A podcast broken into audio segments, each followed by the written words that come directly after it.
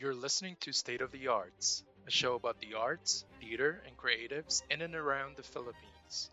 Located in the upcoming Circuit Performing Arts Theater in Circuit Makati, Makati's culture and entertainment district where something amazing is always on. On each episode, we invite industry leaders, arts practitioners, and audience members to talk about current events that shape and further the arts in the country. My name is Christopher. Together, let's talk art.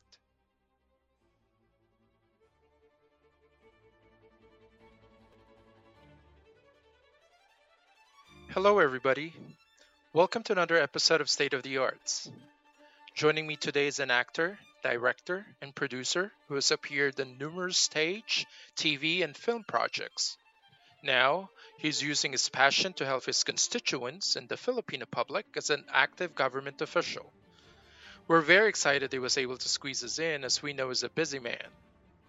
Listeners, please join me in welcoming the incumbent representative for the 4th District of Pangasinan, the Honorable Congressman Christopher De Venecia. Thanks for having me, Christopher. Welcome to the show, Congressman De Venecia. Thank you again for joining me today.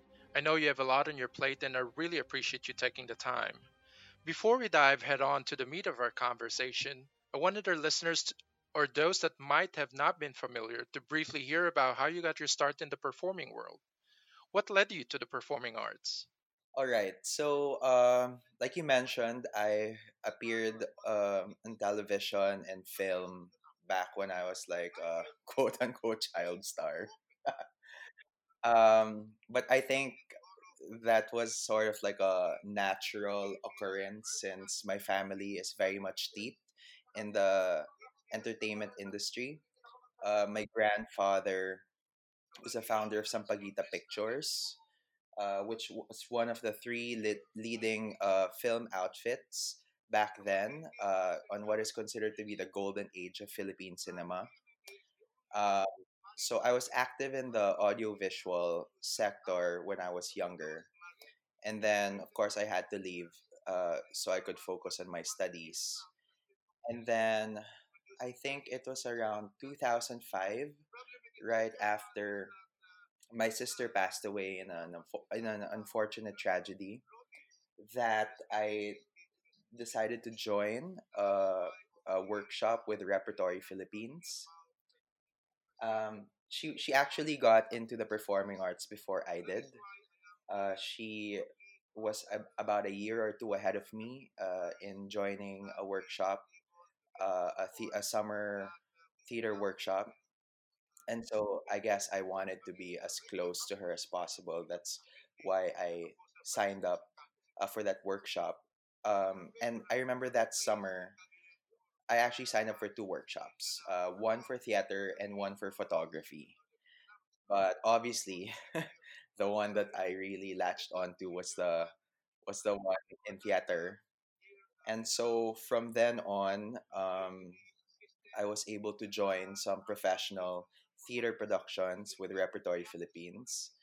Uh, I did Emperor's New Clothes as well as uh, Aladdin, uh, where I played Iago, the parrot, um, and uh, narrator. So I actually had two roles depending on which performance uh, was uh, going on. And then um, I think shortly after that, I remember auditioning for a show in trumpets, and it was there that I met Audie Gemora, who is of course known as the leading man of Philippine theater, or the first gentleman.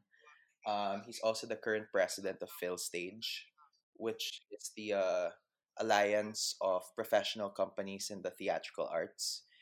And uh, well, I bombed that audition because I was also sick and I also just really wanted to audition to be with my friends and to be always surrounded by uh, creative people.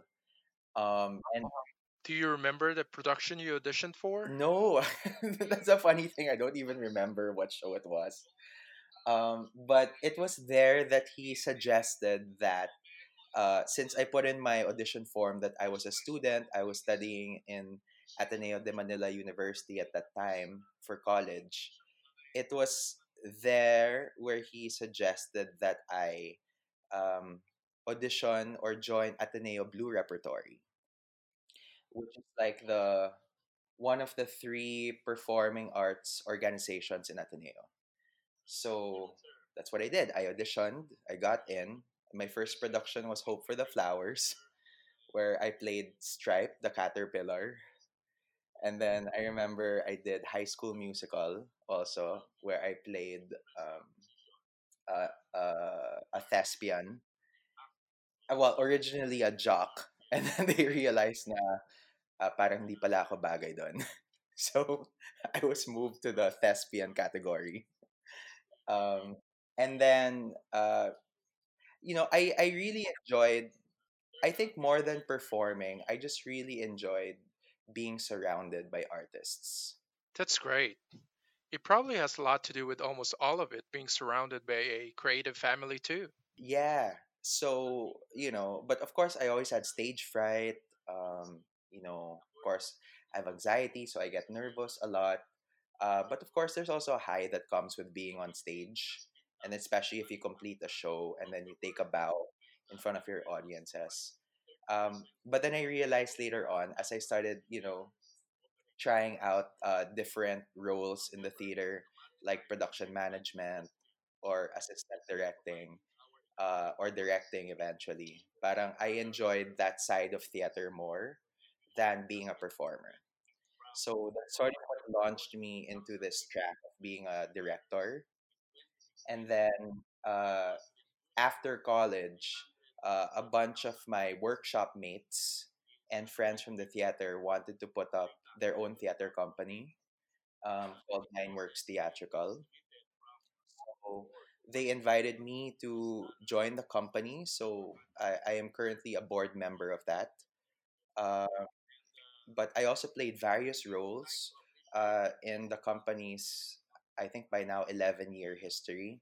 So, you know, I did marketing, I did assistant directing um, professionally. And then about six years ago, it, it was around that point where I had like a creative shift uh, because most of the uh, productions that we were doing were like uh, Broadway and West End production. So more of the, you know, commercial uh, large scale musicals. But it, it was around that time when I was starting to gear towards, you know, off Broadway, um, off off Broadway, uh, fringe theater. So more of like the indie indie kind of theater. So it was around uh, six years ago when we established like a sister company um, of Nine Works Theatrical, which is called the Sandbox Collective. Um, so I'm the managing artist direct artistic director of that company. So we we launched with Dani Girl, which is a musical about a nine year old girl with leukemia who lost her hair, but instead of you know sitting back and just accepting her fate, she decided to fight back, and she goes on all these like fantastical uh, imaginative adventures to find her find her lost hair and also find the answer to the question why is cancer? So that that choice of a musical to launch the sandbox collective with uh, became sort of like the trajectory of the kind of shows that we would be doing. Um, so you know eventually we did like a monologue series called no filter uh, which is like sort of like uh, vagina monologues, but for millennials and the millennial experience. So that was very successful back in 2014. It's now a book. And then took a hiatus because, yeah, I got into government. Um, and then 2018, uh, Sandbox came back with like this massive hit of a musical uh, called Himala isang musical which is based on the film which starred Nora Aunor. Um, and yeah, that was very successful, kind of groundbreaking in a way because it was an immersive kind of production. Like as you enter the theater, you feel like you're in the barangay with them and the actors. You can smell the coconut oil. It was like uh, that was lathered on the actors' bodies. Like you really feel like you're a voyeur looking into this, uh, into all these events that were happening in the town. And then it even rains on stage at some point. So yeah, that was quite groundbreaking. And then and then yeah, the succeeding shows after that from Lungs, which starred Jake Cuenca and Sabose. It was a very intimate show. And then of course Every Brilliant Thing, which is another hit. It's a one woman show uh, where the audiences are as much a part of the experience as the actor herself. And so it was interactive. It was about mental health. Um, and it was around the time where the implementing rules and regulations of the Mental Health Act was just released. And so I don't know, parang the kinds of shows that Sandbox ended up doing, it ended up being like a synthesis of like what's happening in society as well as the events within the play or the live event. So that's sort of become our our north star for the kind of shows that we do. And that's how I got into the performing arts. Oh, wonderful. Now, do you still get to dabble and get to do some artistic projects now that you're busy with all of your government duties and obligations? Yeah, of course, I try to find time for it. And actually, I was really slated to direct um, for Repertory Philippines. So this would be sort of like a comeback to the company that started it all for me. Um, I was supposed to direct Rodgers and Hammerstein's Carousel. Oh, you were going to do that. Wow. Yeah, and uh, you know, I had big plans for it. It was going to be a reimagined production.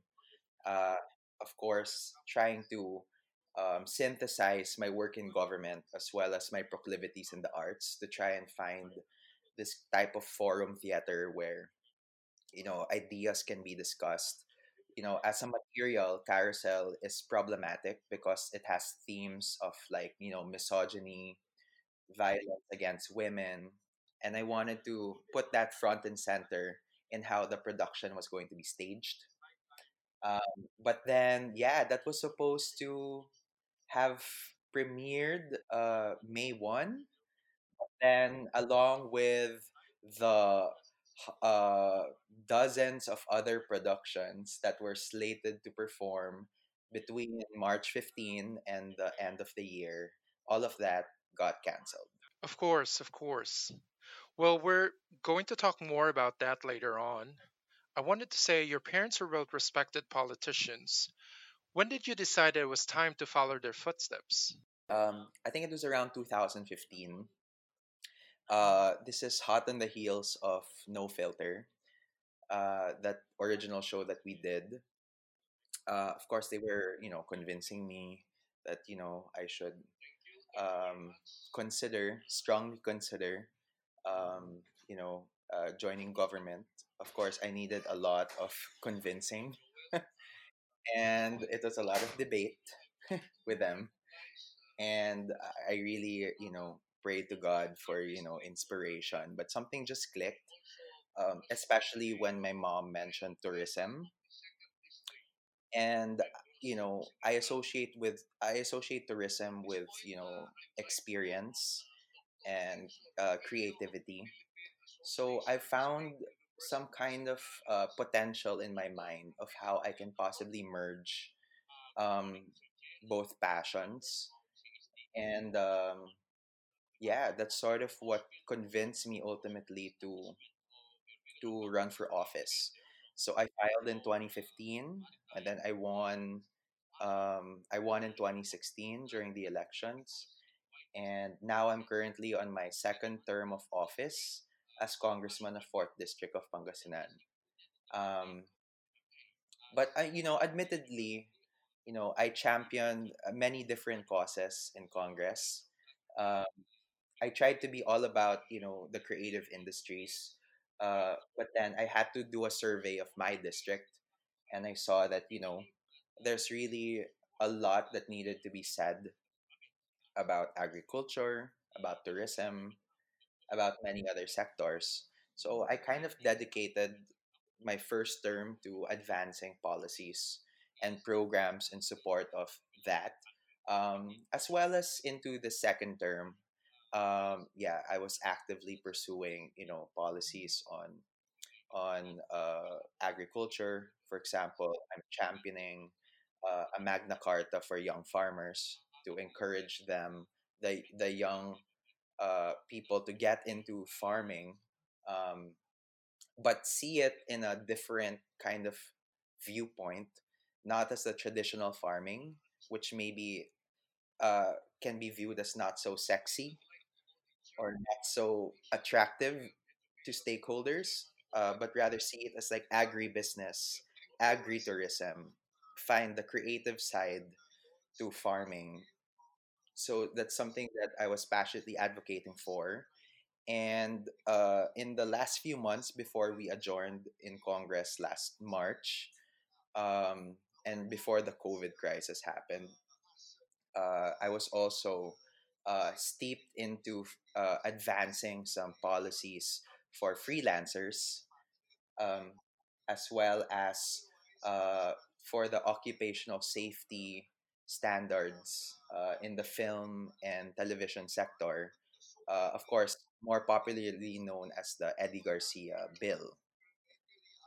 So yeah, uh, we sort of touched upon it already, um, and then this crisis just sort of, you know, amplified amplified uh, all these uh, initiatives, Right, it just amplified everything. and it just proved what we always knew about the freelance sector, of which you know maybe 80 85 percent of workers in the performing arts fall under that category.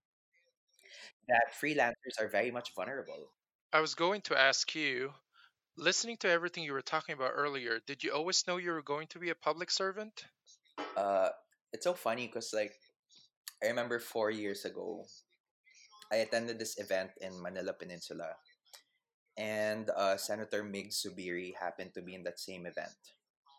And then after which, um, we hung out in the lobby, and then you know we were having a conversation, and he was asking me like, "Oh, when are you gonna get into government?" And I was like, "Uh, never." And then I was like, and then he was like, "Oh, never say never," because I used to say that same thing to my parents, and then eventually here I am. And then it's just so funny how that's exactly what ended up happening. Um, but then now that I've found some kind of synthesis between my work in the public sector and the private sector, uh, now it's really just sort of galvanized me to want to, you know, advance all these uh, causes, you know, champion, for example, right now, live the live event sector um, in Congress. Uh, last week, I delivered a privilege speech on it just to raise some awareness and open people's hearts and minds to the sector that's long been neglected, uh, as well as open their hearts and minds to the plight of freelancers. Um, and you know, going back to the district, there is a connection as well because there are so many freelancers in my district that it's only now that I'm actually able to touch base with them because um, since 2016, I wouldn't say I wouldn't consider them as my traditional stakeholders because I'm always working closely with farmers, with you know um, the local governments, the the stakeholders in the communities. Um, so you can say that you know freelancers are non-traditional stakeholders, at least for my representation. It now I'm able to touch base with them, and then basically, yeah, they can resonate with everything that uh, freelancers are going through.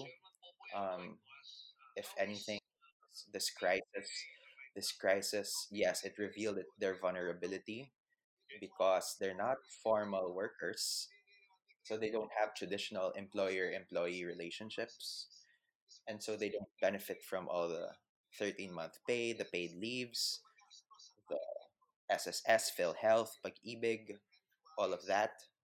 So they didn't qualify for the assistance from the Department of Labor and Employment. Neither are they considered a priority sector by the so- Department of Social Welfare and Development, such that they receive social amelioration. So freelancers are really in this weird policy limbo, and my freelancer protection bill that we were already tackling in Congress before we adjourned last March. I guess now more than ever, we've established just how important it is that this bill gets heard and gets passed into law at the soonest possible time. Congressman De Venecia. We're going to talk a lot about that more later on.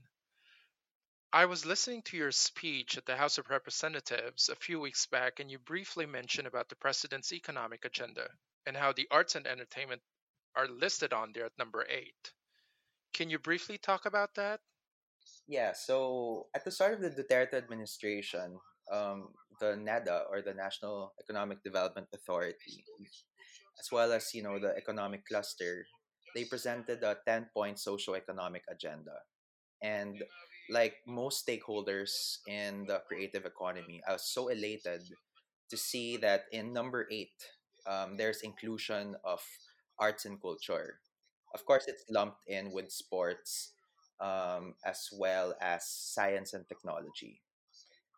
So you know, uh, you know, it was I was under the impression that this would be sort of like a priority, you know, for the administration as you know, alongside the other points uh, or the other components of the agenda. Um, but then, unfortunately, like in the last four years, we've only been able to pass uh, very few laws pertaining to arts and culture. I think some are more on the uh, cultural aspect, um, but in terms of like the socio-economic aspect of it, uh, I think the closest one would be the law that was recently signed, um, providing um, financial subsidy to performing arts companies. So I mean that was quite that was quite you know groundbreaking in a sense.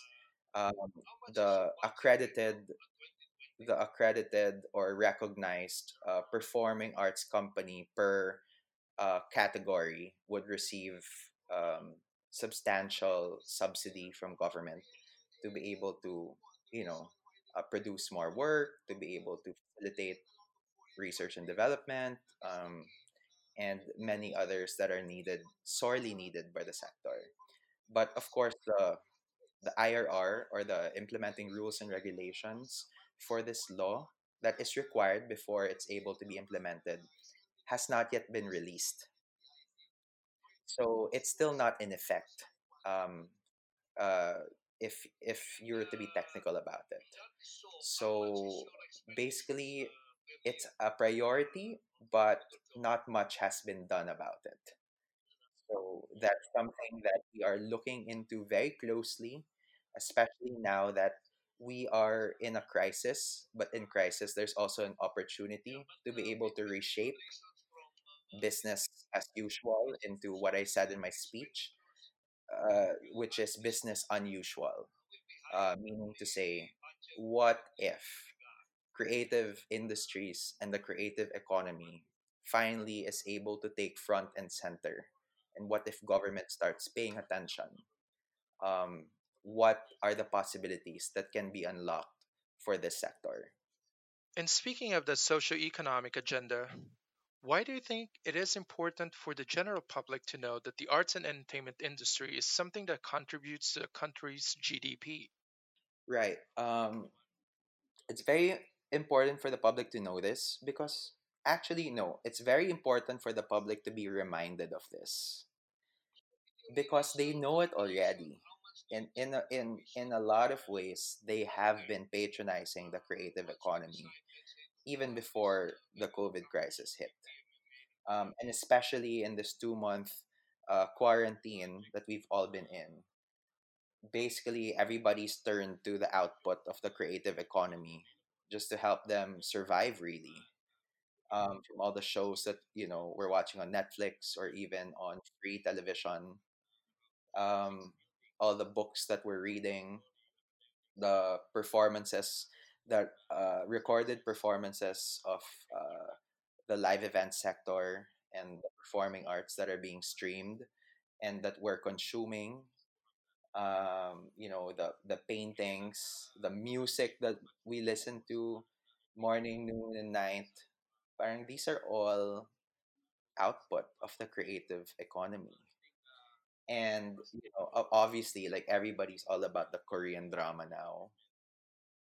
But yeah crash landing on you and you know um, during this quarantine i was also able to watch uh Itaewon class and what's wrong with secretary kim. Um, and i was two episodes in with uh, sky castle but then i got busy so hindi ko na siya natapos. Uh, but basically yeah like everyone's watching the korean drama. Uh, everyone's listening to k-pop music. And in fact when they come here you know stadia stadias are filled with uh, fans screaming fans of all these k-pop acts. And you know it basically that that that business model of the creative economy it didn't happen in a vacuum in korea. Parang it's not it's not arbitrary that it became this big of a phenomenon um, not just in our country but in the rest of the world. But it's actually a public and private it's actually a public private partnership. There were policies that were put into place. There was infrastructure and sufficient resources that was infused into these uh, creative industries to allow it to pump prime and become this global you know this global force um, that's really just driven the economy of south korea but then it's also been part of you know its influence and soft power insofar as diplomacy is concerned insofar as tourism is concerned and many others. So you know our creative industries have that same potential as well. Government just needs to take notice. You're saying that there is already an awareness of the contribution that the arts and entertainment sector have. And despite all of that, why do you think the arts are always the first one on the list when people talk about cutting funds? you know something that we realized from this quarantine is that even when we all know this to be true there's a lack of organ- organization in the private sector and when there's a lack of organization um, the, the private sector is not able to exert some kind of public pressure on government or even find some kind of representation um, in order for the sector to be heard by policymakers.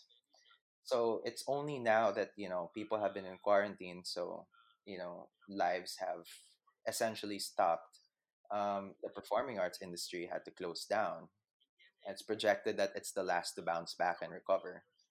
Um, it's only now that all these private sector stakeholders got together um, and that's why i'm so impressed with what the national live events coalition ph has achieved in such a short time they've been able to consolidate all the subsectors within live events, which includes performing arts. And, you know, admittedly, as a stakeholder in the performing arts myself, I didn't realize just how big a value chain the performing arts has um, and how it ties into these bigger sectors as well. So I think in general, yeah, there's a lack of organization and there's also a lack of data.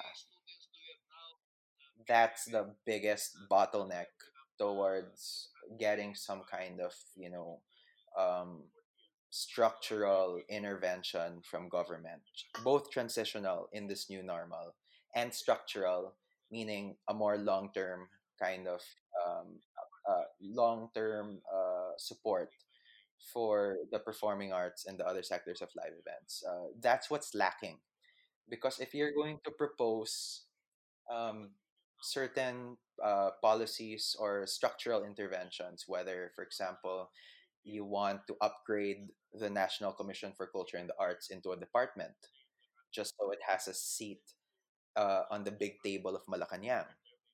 or if you want to create for example a music development council of the philippines which is uh, could possibly be a music counterpart of the existing film development council of the philippines. Or if you want to create maybe like a bureau of creative industries under the department of trade and industry. Or or many other you know many other um, policies that can be pursued uh, programs projects and interventions then you always need to be able to justify that with data and if you can't then it's really just you know putting for uh, putting forward all these agreements that you can't even justify We've been talking a lot about the creative industry and the inclusion of the National Live Events Coalition and the creation of it. I know you had mentioned during your speech about the survey that NEDA, or the National Economic Development Authority, have done, and according to the results, arts, entertainment, and recreation is the number one hardest hit sector in revenue loss, and this industry is also number six in terms of job loss during this worldwide health crisis. What is the significance of all of these numbers? yeah so definitely there's a lack of data um, and you know it was just you know it's a good thing and a bad thing it's a bad thing because obviously the industry was heavily impacted and hit I understand that as an additional measure, you're working on and proposing a freelance protection bill. Why this sector? yes um, so like i said like can you imagine if uh, you know somebody like ryan cayabyab our national artist for music is able to produce digital content in terms of teaching music to our public school students and you even get people like Lea Salonga, you know what I mean, to like to come up with certain you know uh, syllabus uh, that can be rolled out. Uh, or for dance, you have somebody like Lisa Macuja Elizalde um, teaching dance. Uh, you know the possibilities are endless. Actually, um, if uh, we were to pursue this direction of upgrading the quality of uh, of of content that's being downloaded to our K to 12 students. Um, and it goes across other industries as well. You know, um, of course, it's always it's it's a challenge. Like I I circle back to my other advocacy, which is you know the Magna Carta for young farmers. Uh, you know, the youth don't find farming to be sexy um, because if they were to th- if they were to think about it in a traditional sense, you know, you know, planting rice and that song "Magtanim Ay Di Biro," then you know maybe they'd much rather pursue other careers instead. Um, but then, if you open their minds and hearts to the possibilities of agribusiness, agritourism, um, as introduced in digital content by the likes of you know Margarita Forés, um, of Cibo um, in terms of like um, you know farm to table dining or the likes of Erwan Heussaff, you know, who's very very passionate about food, um, and you know from the likes of uh, you know uh, the purveyors of Costales Natural Farms, for example. I believe we are talking about the points of your proposed bill.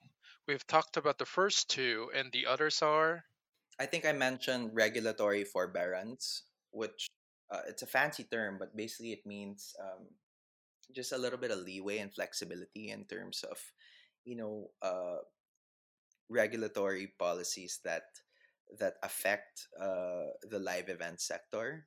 I think one of the mo- most restrictive um, policies that affect uh, stakeholders in the sector is the amusement tax because that's already about 10% of your gross revenue. Um, but basically, in the new normal, with safety protocols in place, um, it cuts it cuts the uh, the seating capacity of most theaters and venues by at least 50%. So imagine if uh, for a performing arts company, your break even point is like 50 to 60% of seating capacity and the most you can sell is 50% then why even bother producing any kind of show? Um, something that I realized uh, from the concert uh, uh, sector is that for them, they need to sell 75 to 80% of their tickets to be able to break even. But then, if they can only sell 50% of that, then they're even more disadvantaged than us. So, and then on top of that, you're going to have the 10% uh, amusement tax, uh, which, uh, constitutionally speaking, you know, performing arts uh, should be exempt from this, but then it's not necessarily being implemented. Um, and so a lot of local governments uh, local governments are able to get away with levying this uh, these taxes on stakeholders in the performing arts. So I think this is uh, an opportunity to be able to revisit this policy, or else I don't think performing arts will be coming back. Uh, not even in six to eight months. If this is going to be the the landscape in which they're going to be returning to. So yeah, that was one of our proposals. That's how great their influence is. Yes. So I think, you know, minimum health standards being in place and all, and um, assuming that all stakeholders comply. So you have the you have the PPEs, you have the thermal scanners, you have the the alcohol and other sanitizers, and then you have the I don't know, like if it's two seats apart, that uh, audiences have to be uh, seated or whatever kind of scheme that will really ensure that there's no local transmission that's going to take place uh, because that's the last thing that we want. We always have to think about the welfare of our audiences. So, assuming all of that is in place and everybody is compliant, the next question is Are audiences going to come? And I think right now, consumer confidence is really down. Uh, it's uh, like in depression levels, basically, Great Depression levels. So uh, I think it's also important uh, while you get you know all the private sector stakeholders to work with government to establish you know safety protocols, especially for the live event sector. It's also important that government embarks on a uh, strategically crafted marketing communication campaign to be able to inspire consumer confidence uh, for non-essential industries. Um, of course, it's another argument altogether. What's essential and what's non-essential? But I'm basically the I'm basically uh, using the the definitions that were set by the IATF or the Interagency Task Force, which is headed by the Department of Health. Um, so they were able to categorize some industries as being essential and were thus allowed to operate during the quarantine. And the performing arts, the live events are considered non essential. But of course, you know, if you ask me in my heart of hearts, like performing arts is essential. Um, and uh, Deputy Speaker Loren Legarda was just saying also the other day during our hearing on the new normal bill that in some countries in Europe, flowers and plants, uh, flowers and uh, floral shops are considered essential. So I guess it's really subjective. Uh, it, it really varies per country. But yeah, I think uh, that was one of my proposals to embark on a uh, a a campaign to inspire consumer confidence, uh, but also use making use of our uh, creative industry talents uh, because uh, I think they are the most effective crafters, shapers, and molders of our national consciousness. You know, um, uh, you know, back in like uh, the peak of whether it was Pangako Sayo or another teleserye that which you know Kathryn Bernardo uh, was starring in, if she wears a pink headband in one episode, next thing you know, all the girls across the country are wearing a pink headband. You know what I mean? But that's also really the power of uh, culture, arts and culture and entertainment to be able to shape and mold the national consciousness. Um, I mentioned in my speech that sometimes uh, the live event sector or the performing arts are able to join the national conversation as well. So you'll remember the opening of the Sea Games, where the world those world class performances uh, sort of uh, really just took the Philippines and all those uh, Sea Games delegates by storm um, and it really went viral and everybody everybody was posting about it saying how just world class you know uh, the filipino creativity and talent is um, you know and then you will also remember um, aside from the sea games uh, ang huling el bimbo. Uh, when it was recently streamed uh, wow 7 million views uh, was able to uh, rack up 12 million pesos worth of donations for ABS-CBN's uh, feeding program. Um, and of course, Bayanihan Musikahan. Um, uh, all those free concerts that were being uh, provided for by OPM artists. They were able to generate like what, 87 million to 90 million pesos already that goes out into you know feeding programs for the urban poor um, ppes for the medical frontliners um, and then now they're servicing like uh, sectors outside of metro manila na so you know really the power of arts and culture and entertainment is so under it's so underestimated underrated.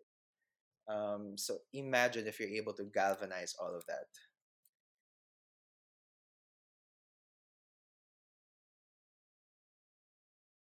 I was reading a survey done in New York for all Broadway theater goers, and high up there is a potential reason for the delay in them coming back to the theater is the fear that the person sitting next to them is not going to follow any of the required safety measures. So, I definitely agree with you that a good consumer confidence campaign is important and essential. Yeah, definitely. Um, and I think the fifth proposal was really to enjoin our government agencies like the NEDA, you know, the Philippine Statistics Authority, the one that conducts the surveys, uh, the Department of Trade and Industry, uh, the Philippine Institute of Development Studies that makes all these like really uh, well thoroughly researched and well crafted uh, studies on different industries. Um, as well as, of course, our cultural agencies like the Film Development Council and the National Commission for Culture and Arts. It's really to enjoin them to work with the private sector to really ramp up the data collection from the creative economy. Because, like I said, it's so important to have all this data to be able to justify um, and argue uh, the need for these proposals to be prioritized um, without this data, then you know we're never going to be able to advance the creative economy, of which the performing arts is a huge contributor. Um, just earlier this morning, uh, we had a meeting with the Department of Tourism, and basically we realized that you know we need also help in terms of being able to measure the impact of the performing arts on tourism uh, as well as you know the other sectors of live events um, because we don't know how many people are flying into Metro Manila to watch shows like Rock of Ages or Ang Huling El Bimbo or Eto Na Musical Na Po. You know, these are popular jukebox musicals which are gateway experiences for non-traditional theater audiences to come buy a ticket and experience the beauty and wonder of the performing arts um, there's no there's no capacity or even know-how to be able to measure uh, the impact not just on domestic tourism but as well as international tourism.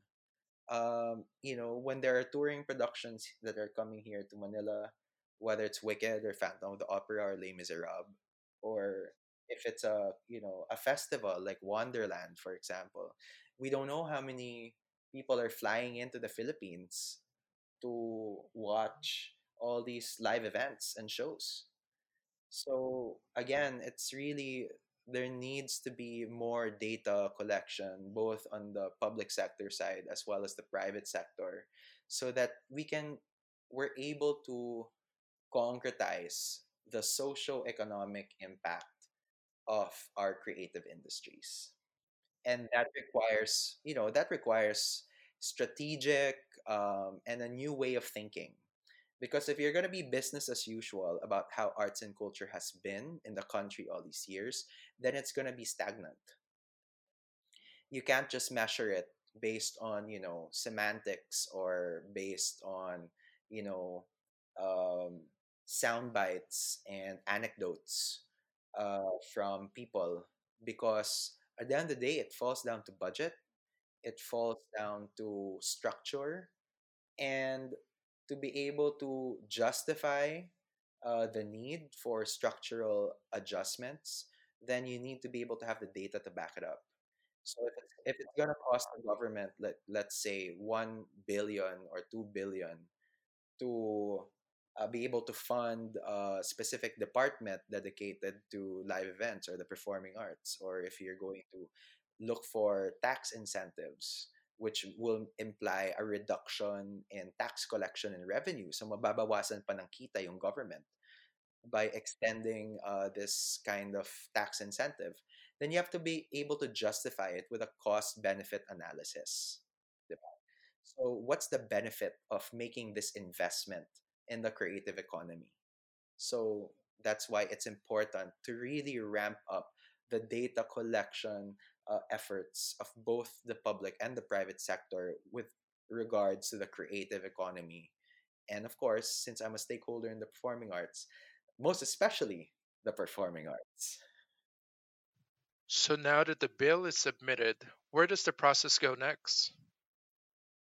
Okay, so uh, there are two bills that we're talking about here. One is the stimulus bill, which is part two of the Bayanihan law. Um, the Bayanihan law was passed last month, and it was really insofar as saving lives, flattening the curve, um, providing amelioration programs for the most disadvantaged. Um, but then uh, the stimulus bill is really to help save livelihood and jobs. So it's stimulus because you have to infuse stimulus to keep the economy afloat. Because as businesses close down, then workers will be furloughed and uh, laid off, and then you're just going to create a bigger problem altogether. So uh, part of the stimulus bill is a wage subsidy to freelancers, and I'm so happy that in the final cut in Congress, uh, freelance uh, assistance to freelancers made it. So okay, thank God. So now it's on to the Senate um, because again, uh, we are a bicameral legislature. It's not just Congress. It's also the, it's not just the House of Representatives. It's also the Senate. So they're also discussing their version of the stimulus bill. And of course, we are calling all the freelancers who are uh, possibly listening to this podcast um, to make the necessary representation, to lobby, to make noise to your senators so that wage subsidies to freelancers will make the cut in their version. And then once they've finalized their version, both versions will be harmonized in a bicameral conference. And then it's going to be transmitted to Malacanang for the president to sign into law. Um, but of course, you know, it doesn't end with the Senate. There's also a battle to be waged in Malacanang because at any point, the president can sign the law or veto the law altogether because maybe the justification would be there's no more funding or there are no more funds um, for all this stimulus that's being proposed. Or if not, veto the law in total, veto some provisions of the law. So it's also possible that, you know, the wage subsidy to freelancers can still be displaced. So again, um, given an understanding of how government works, you know, our, our our stakeholders in the freelance sector need to keep exerting public pressure. They need to make noise. Um, they need to organize and lobby because I think there's a general lack of understanding of how government works, um, especially in our sector. And uh, you know, I'm not gonna like be on some kind of high horse and say that oh I under- I understand government works. The only reason why I do now in the last four years is because I got into government, and uh, and of course I was also political science. Uh, my course is political science back in back in college. Um, so I do understand how it works, but you know, not everybody seems to, and so it's a challenge because uh, what happens is that there's this general feeling of helplessness on the part of freelancers, and then there is anger that is manifested um, uh, on social media.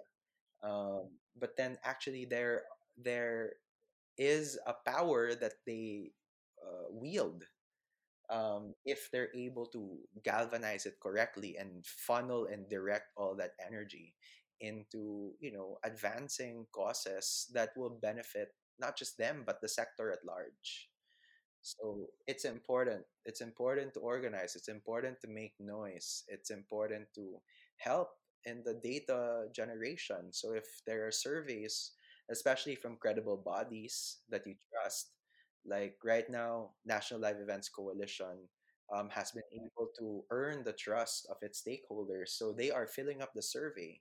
Um, they are sharing data that normally they would shy from revealing that uh, about you know their livelihood, their income, or whatever it is. Um, it's important uh, because again, it's the data that will propel us into the future. Congressman De Venecia, you know, everybody's worried. Everybody around the world is scared. How do you instill calm and confidence to the local creative industry folks who are perhaps looking at you and are anxious and lost during these unprecedented times? That all of that being said, I think it's also important to just keep your eye on the prize. And the prize in this new normal is survival. Just survive. And this is something that I shared recently to Serious Studio, um, which is a group of, you know, uh, amazing creatives in the visual arts scene um, who I worked with um, in my capacity as a freelance writer and editor back in the day. Um, I said that, you know, j- best advice right now is to survive. And to survive implies thinking outside of the box. It it implies disruption. It implies disruption not in the negative sense, but in the positive sense that you have to start uh, revisiting you know business models of your of of of your industry you have to revisit the business as usual components and see what kind of possibilities are out there. Um, it really implies retur- returning to your core uh, returning and asking yourself who you are what are you about and then just finding new ways of how to express that. So that's a very that's a that's a that's a general advice that can apply to absolutely anybody who's just trying to survive in this new normal so, what are you about? Um, if you are a stakeholder in the performing arts, then what is the core of the performing arts? You know, what is the essence? What is the spirit of it? Uh, why are you invested in it? Uh, why why do you defy all the odds? Um, you know, uh, the advice of your parents if they wanted you to be uh, an engineer, a doctor, or a lawyer. You know what I mean? uh, defy the economic uh, the economic challenges of being a worker in the performing arts ask yourself why do i do this and then find a new avenue to do that in this new normal while we're not allowed to gather in public spaces. Maybe it implies, you know, migrating online, going digital. Um, and I was so fortunate to have helped convene this fundraiser called Open House, uh, which is an online fundraiser for displaced workers in the performing arts. And yeah, you saw the likes of, you know, uh, Ryan Cayabyab, Lisa Macuja Elizalde, Dennis Marasigan, Audie Gemora, Lea Salonga.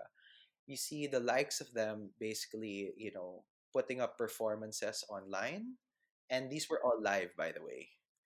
Um, whether they were doing workshops, um, uh, capacity building programs for stakeholders, whether they were doing um, uh, panel discussions about you know the state of the industry or what it's like to be a female director um, in the performing arts landscape.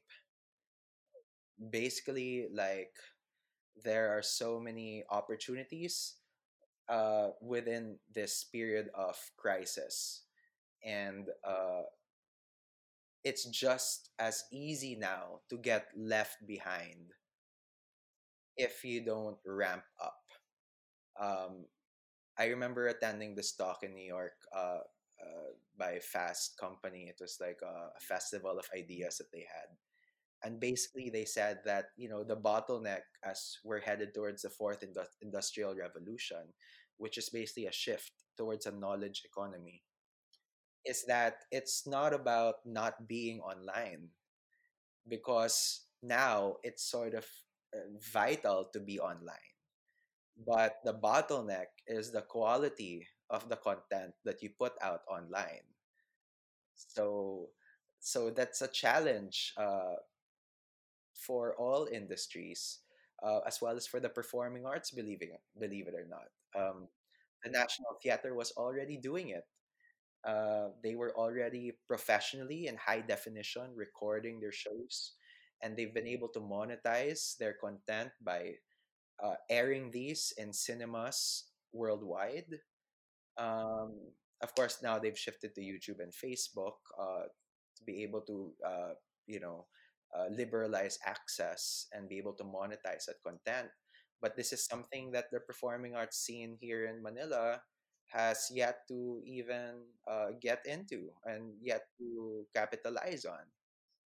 So what you're seeing right now are, you know, live streams of shows that were recorded for posterity's sake.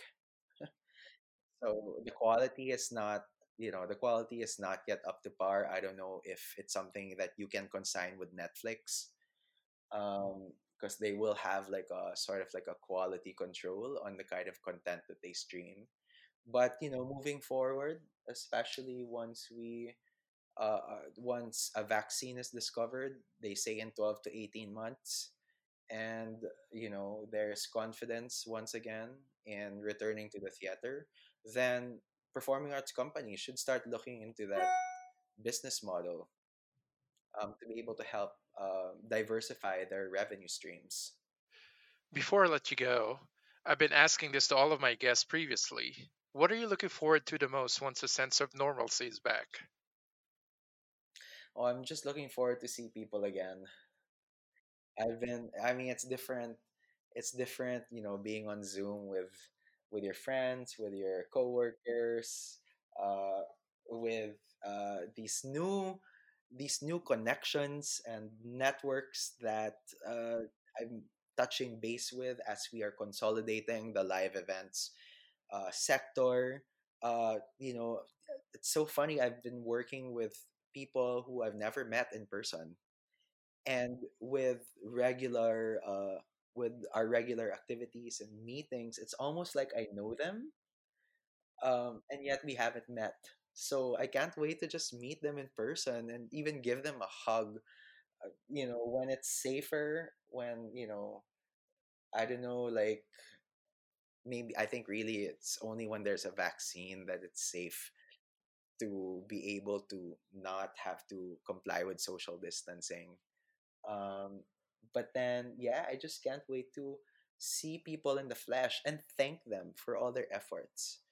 Um, with Open House alone, the fundraiser that I helped organize, we worked with a network of 300 artists, believe it or not. 300 artists volunteer their time and their effort and their passion um, to be able to provide co- online content, uh, live online content for our fundraiser and be able to monetize that so that we can generate enough money to provide financial assistance to our most vulnerable workers in the performing arts. That's 300 artists who, you know, I was messaging with on Viber or uh, I was in a Zoom conference with. Most of them I've never even met.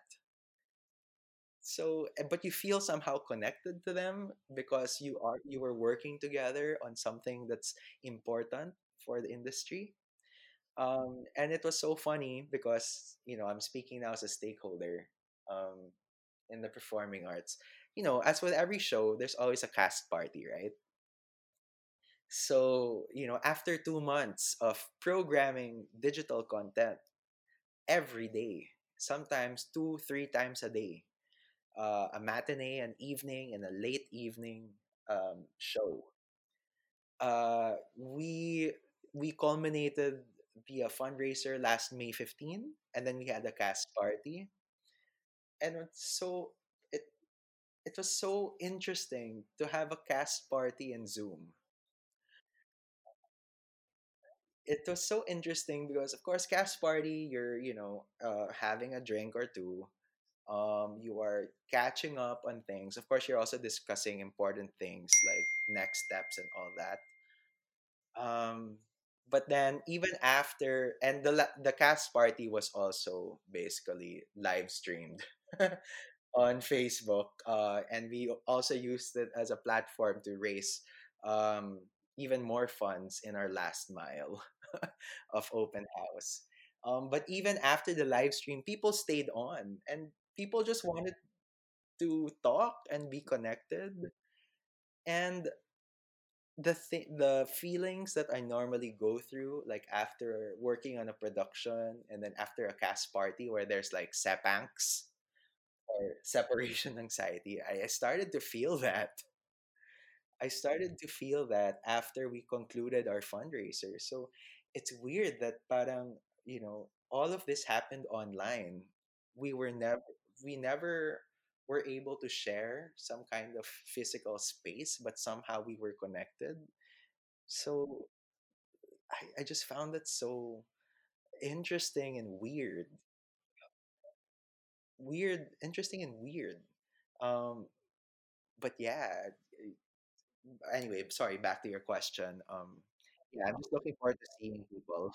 No, you're fine. You're fine. Yeah, you know, that is all what we are looking forward to as artists, period. That sense of connection. Whether it's with your fellow artists or with the audience, it's that feeling of connecting with someone and sharing the same passion and excitement. So, yeah, I get it. I totally get what you're trying to say. Yeah, I think that is all the time we have for today. Thank you so much for joining me and giving us an insight on your work and advocacies. Thank you for helping the freelancers and offering your office as a platform to let their voices be heard. It's been great talking with you, and I've enjoyed it so very much. I can't wait to see more of you in action, and I'm so proud we have somebody equally as passionate about the arts like you in Congress. Hopefully, we get to have you at the Circuit Performing Arts Theater soon. Well, when we're allowed to, soon. For listeners who are interested in asking some follow up questions, please leave them a comment section, and we will try to send this to the office of Congressman De Venecia and get back to you. you. Thanks, Christopher. Thank you, Congressman Toff. I hope to see you very soon. Thank you. Bye.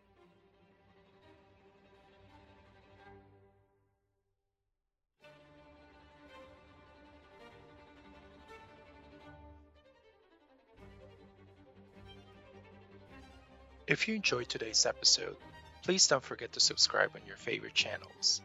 State of the Arts is a weekly podcast and is available on Spotify, iTunes, and Google Play. We're also on Facebook and Twitter with the handle at State of the Arts PH. Share with your friends, family, and fellow arts aficionados and help us get the word out.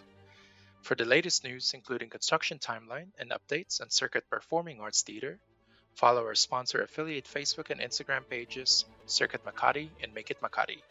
Thank you for joining me today. Till next time.